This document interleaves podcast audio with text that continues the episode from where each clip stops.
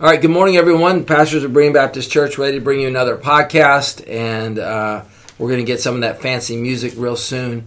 Uh, Pastor Jonathan's gone on a mini vacation, but everyone else is here. What do we got this morning, Mike? We got an article from Christianity Today 22,000 Indian Christians, those are people that live in the country of India, uh, peacefully protest rising persecution at historic Delhi gathering. And as I was looking for an article this week, this really jumped out at me from the perspective we're trying to challenge our Berean family to look at the world and to see the 1040 window, which is the area in the eastern hemisphere between uh, the latitude of 10 degrees north and 40 degrees south and that that is the least gospel saturated area of the world. They're the most unreached people groups, unreached, unengaged people groups.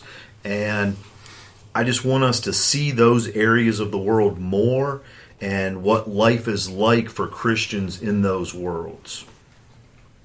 India's church is exhausted by the surge of anti conversion laws and accusations of illegal proselytization they're tired of mobs driving out Christians from their villages and the possibility that many face property destruction, personal violence. Perhaps most significantly, they're angry at a government that passively enables these actions at best and actively foments them at worst.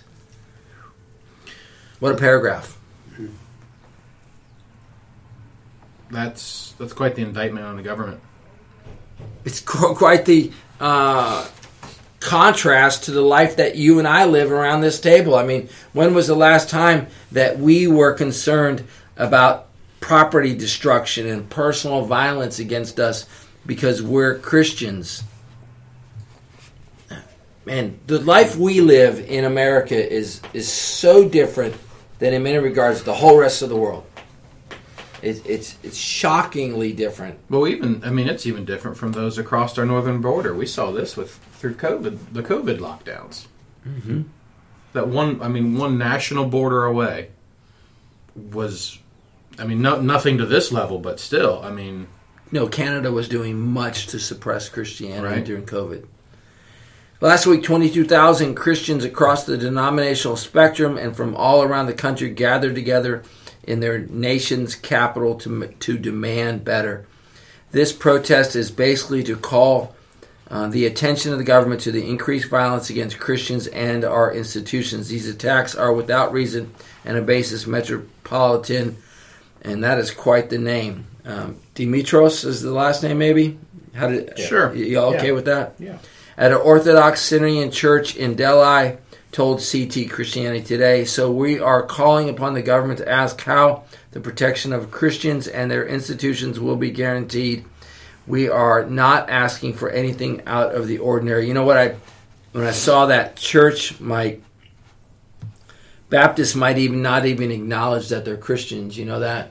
That's how narrow we are. Mm-hmm. How obnoxiously narrow we are that we we might not we, we might say hear the word orthodox and think man that, that they're not even they're probably not you know Russian Orthodox Greek Orthodox you know they're they're probably not even part of the body of Christ and yet here they are naming the name of Christ under the most extreme persecution, and we barely will name the name of Christ in the city of Fayetteville under no persecution whatsoever. I mean, what a contrast if you want to think about that for a moment, guys. Just Oh, absolutely. Because if you consider the the um, the influence of Hinduism to go to any religion, I mean, think of our, the Muslim countries that we're kind of familiar with through um, missionaries we've supported.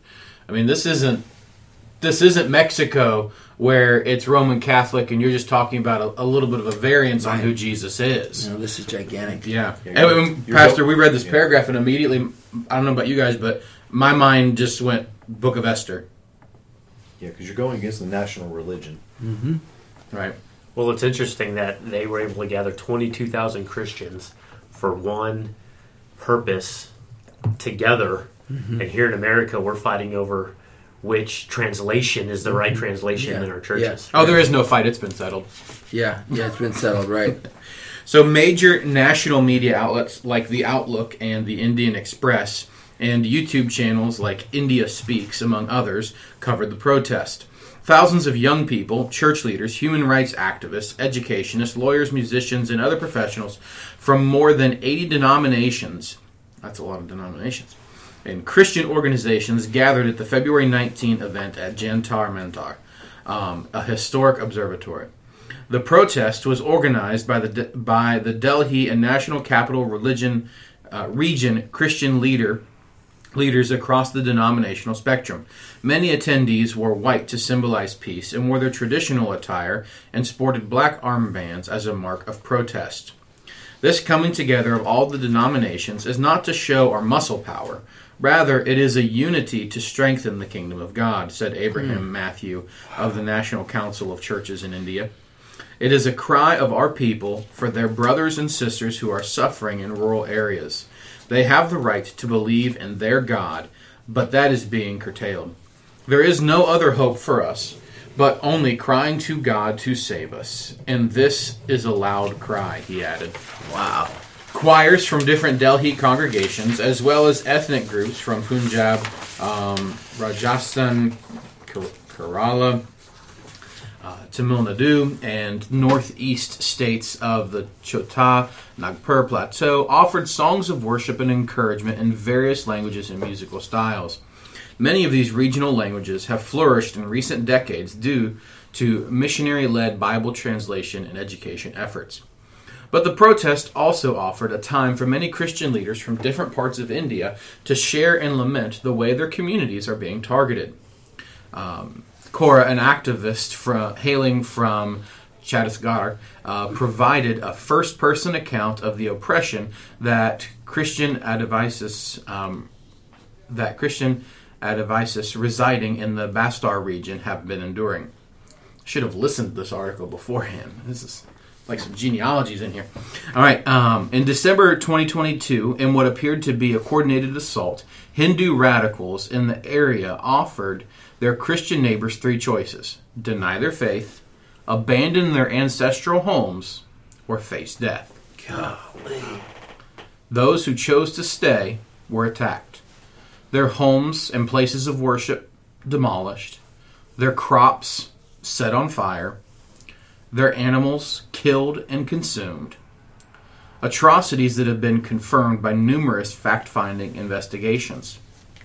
Despite the High Court's directive for the Chhattisgarh government to offer aid to the, to the displaced people in the region's established government camps, the majority of those fleeing have opted to stay in hiding, concerned that they would be compelled to return to their villages after a few days. While some of them desire to return to their native land and normal routines, they demand police protection and justice against those responsible.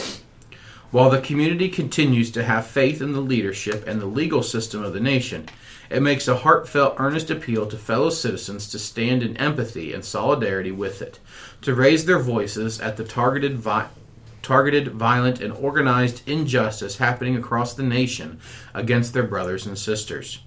Outraging their religious freedom and inherent dignity, said John Dayal, a Catholic activist at a press conference preceding the protest. Meanwhile, multiple Christians at Uttar Pradesh have suffered over allegations of violating the state's anti conversion laws. Shivdesh, who prefers only to use his first name, spent 20 days in prison in 2022 on an alleged accusation of forced conversion. Fatehpur, uh, Uttar Pradesh resided resident um, recounted the violence that he and his family experienced at the hands of a mob and the subsequent troubles they faced because of the authorities' cold response. Last year, the Evangelical Church of India, based in the city, was targeted during a Maundy Thursday service on April 14, 2022. Since then, 47 local Christians have been detained in ongoing arrest. Uttar Pradesh Authorities have also accused the 113 year old Broadwell Christian Hospital, the faith based Sam Higginbottom University of Agriculture, Technology and Sciences, and World Vision of violating anti conversion laws. Right. Thoughts, anyone? Yeah, I have several. And to be honest, Pastor, I don't think that my opinion, any of us here are really qualified to speak a word of encouragement in an experiential way. None of us have done this, but the Bible spoke heavily to this. Mark chapter 10 And Jesus answered and said, Verily I say unto you, there is no man that hath left house or brethren, or sisters, or father, or mother, or wife, or children, or lands for my sake and the gospel's, but he shall receive a hundredfold now in this time in houses, brothers, sisters, mothers, children, lands, with persecutions in the world to come. Eternal life. But many are first, shall be last, and the last shall be first. Over in Hebrews, it says, But recall the former days when after you were enlightened, you endured a hard struggle with sufferings, sometimes being publicly exposed to reproach and affliction, sometimes being partners with those so treated. For you had compassion on those in prison, and you joyfully accepted the plundering of your property, since you knew that you yourselves had a better possession and an abiding one. Therefore, do not throw away your confidence, which has a great reward. For you have no, for you have need of endurance, so that when you have done the will of God, you may receive what is promised. For yet a little while, and the coming one will come and will not delay. But my righteous one shall live by faith, and if he shrinks back, my soul has no pleasure in him. But we are not of those that shrink back and are destroyed, but of those who have faith and preserve their souls. Into Revelation, unto the church of Smyrna I write the words of the first and the last who died and came to life. I know your tribulation and your poverty, but you are rich, and the slander of those who say they are of Jews and are not, but are of the synagogue of Satan. Do not fear what you are about to suffer. Behold, the devil is about to throw some of you into prison, that you may be tested. And for ten days you'll have tribulation. Be faithful unto death, and I will give you the crown of life. Who has ears to hear, let him hear what the Spirit says to the churches. The one who conquers will not be hurt by the second death. And to the church of Pergamon write the words of him who has the sharp two edged sword. I know where you dwell, where Satan's throne, has to be in the 1040 window, is. Yet you hold fast my name, and you do not deny my faith, even the days of Antipas, my faithful witness, who was killed among you, where Satan dwells. And then over in chapter 6, I opened the fifth seal, and I saw under the altar the souls of those who had been slain for the word of God mm-hmm. and for the witness they had borne. They cried out with a loud voice, O sovereign Lord, holy and true, how long will you judge and avenge our blood on those who dwell on the earth? Then they were each given a white robe and told to rest a little longer until the number of their fellow servants and brothers should be complete, who were to be killed as they themselves had been. And then over in Revelation chapter 20, when he says, Then I saw thrones, and seated on them were those whom the authority to judge was committed, also the souls of those who had been beheaded for the testimony of Jesus and for the word of God, and those who had not worshipped the beast or its image, and not received its mark on their foreheads or their hands. They came to life and reigned with Christ for a thousand years. On and on and on, huh? I mean, it's just. I don't know why God has chosen these Christians of India to receive a special type of reward in heaven, but he has done so. And and looking at it from an earthly perspective, it is absolutely atro- an atrocity of what they're going through. It's unfair, it's unjust, it's it's ungodly. And yet the Bible says that's going to happen some are going to be chosen for that. Remember, if the seven churches represent any church today or any regional churches today or spirit of churches, then there are those that are simultaneously being persecuted while there are those who are being blessed immensely with other types of abilities to do works. And God has chosen this window for persecution. We don't know why. Maybe it's because they're closest to that which is most against God, Islam mm. and and as they stand strong in testimony, is it not motivating our heart toward, towards the evangelism of the gospel and the advancement of the kingdom? and they're re- and he, what he's promising is is while all this terribleness is happening to them on earth, they're also simultaneously being blessed with an immense reward in heaven, in, in the eternal kingdom to come. Yeah. It's hard to believe. It's difficult to wrap your brain around. The government is not listening to us, David said, who attended the protests. He told CT in the bottom of page two wherever persecution is reported, we approach the authorities to intervene and help Christians who are being targeted. But instead, we see that the authorities start to act against Christians rather than help them. The situation in the state is worsening with every passing day. So, this united peace protest is the need of the hour. So, Jack, based on what you said, do you think that they should just embrace it, or are they wrong? For No, no, I don't. I don't think they're wrong. I think what they're doing is they're doing what's right, in, in the essence of by by peacefully protesting, which seems to be allowed by their government. They're operating with the bounds of their governmental laws. They're petitioning their, the the God ordained authority over them, even if that authority is Satan's throne. And that's what I think that Satan's throne reference to is in uh, the Church of Pergamon is the idea of a seat of government that's given itself to, to Satan's control, um, which seems to be happening here. Uh, and yet, we don't know that if out of this there will be an influential governmental leader whose heart is turned by God by God's hand, that he will become sympathetic to them, and that in if that person becomes a lover of God, a Theophilus, if you will, um, that we might see something turn in the future within the country itself, m- much as it did when persecution ended in Rome.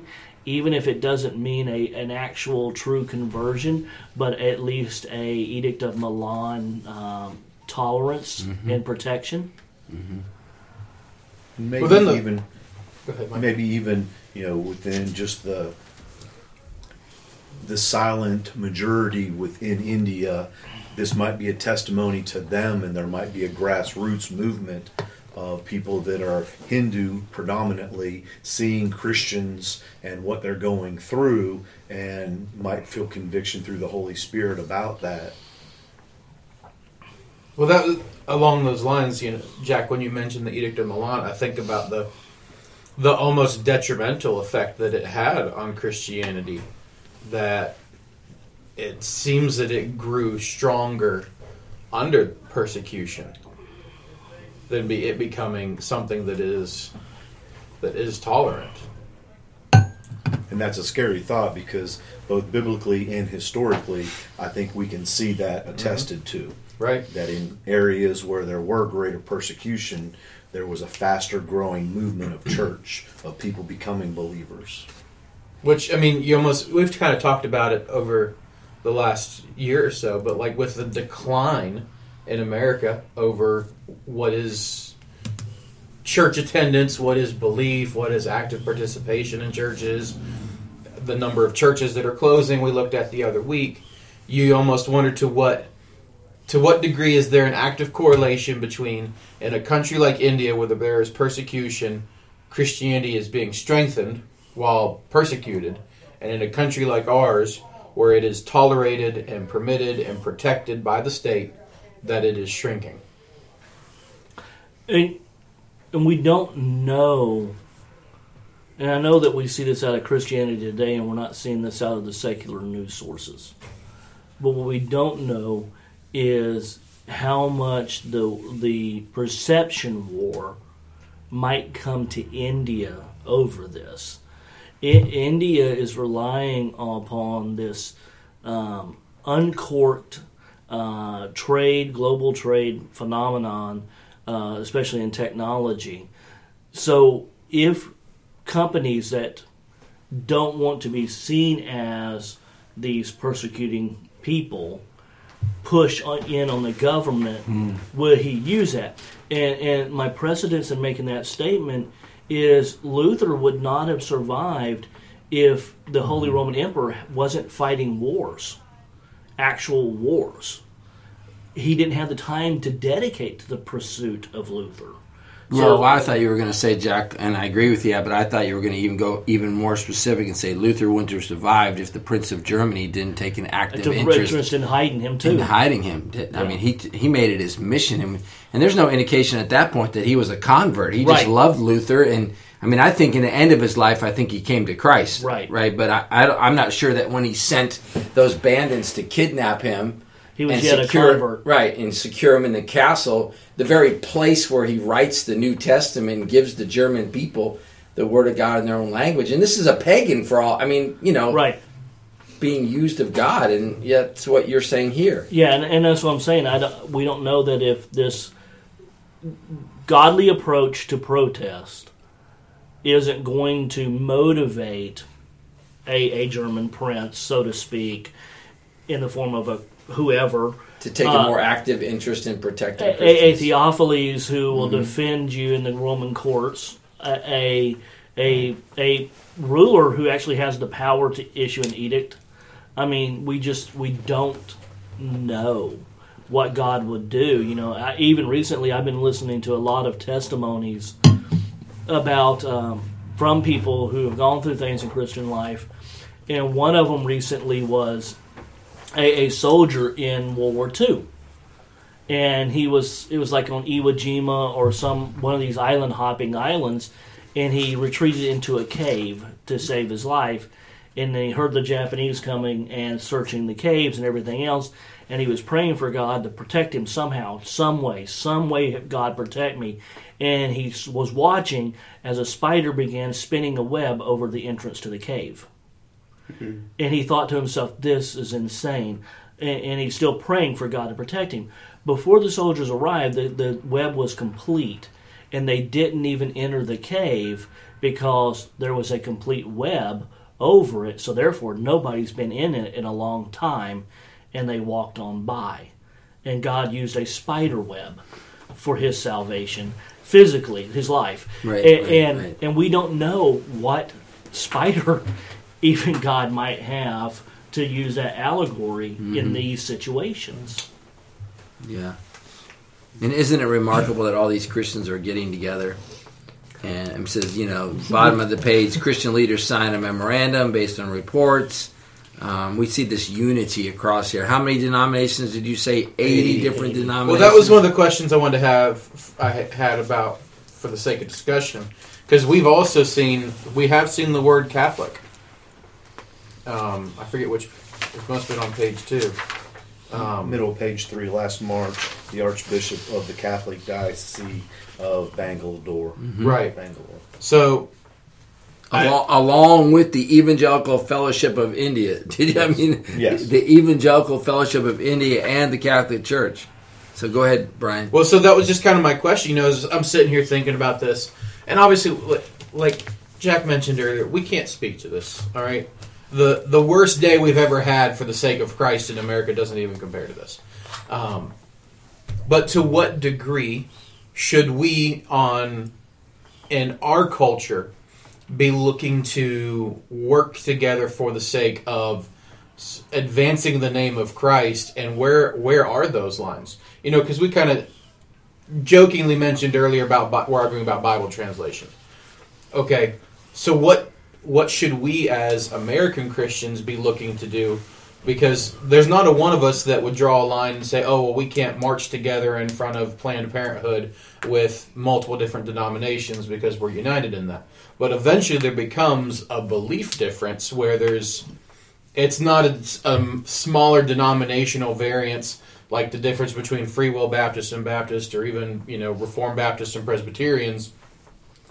But it's it's a bigger thing, such as a Catholic and a Baptist, where you have a belief that there are sacraments in addition to uh, the work of Christ for salvation. Yes, and I wouldn't do a Billy Graham revival and then turn them back over to the Catholic Church. Right. However, because the Catholic Church is under the umbrella of perceptional Christianity. In fact, they're the icon.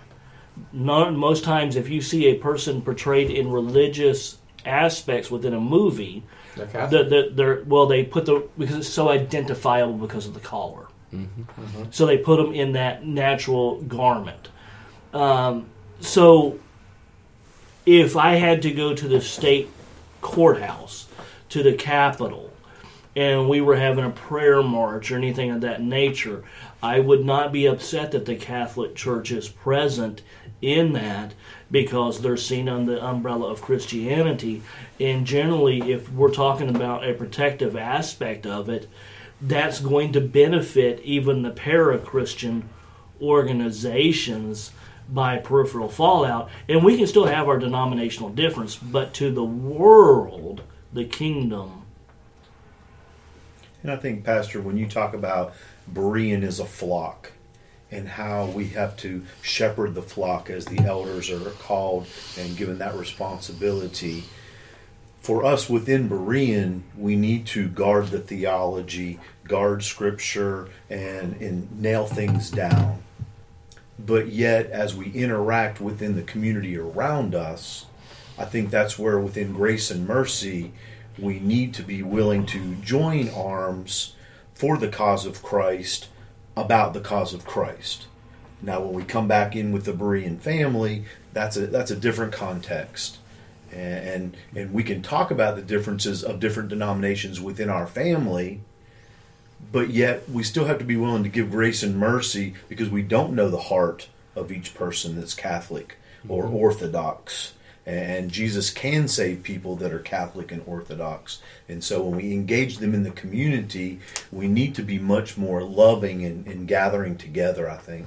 and for whatever reason, Mike, they may remain in those churches. Yeah. But but again, when we say those churches, some of the, the, the, the kind of the core doctrine um, that would unite a evangelical with a Protestant, with a Catholic, with a Orthodox, Russian, Greek, whatever, would be how do you view Jesus? How do you view Jesus? How do you view Jesus? How do you view Jesus? Mm-hmm. And there would be no difference between a Baptist and a Catholic with regard to how. Now, you can get into the sacramental conversation, sure, but a Catholic would say Jesus is the eternal Son of God, the only begotten, born of the Virgin Mary, sinless life, death, burial, resurrection, on the right hand of God the Father. Uh, Catholic dogma would affirm all those things. And that's why the secular world doesn't understand us arguing with each other. Yes, yeah, because of the nuances that we see as biblically sound differences that are worthy of having a difference over. But they're not within us enough to know those. No. And, that's, why I was saying about the state capital thing. Mm-hmm.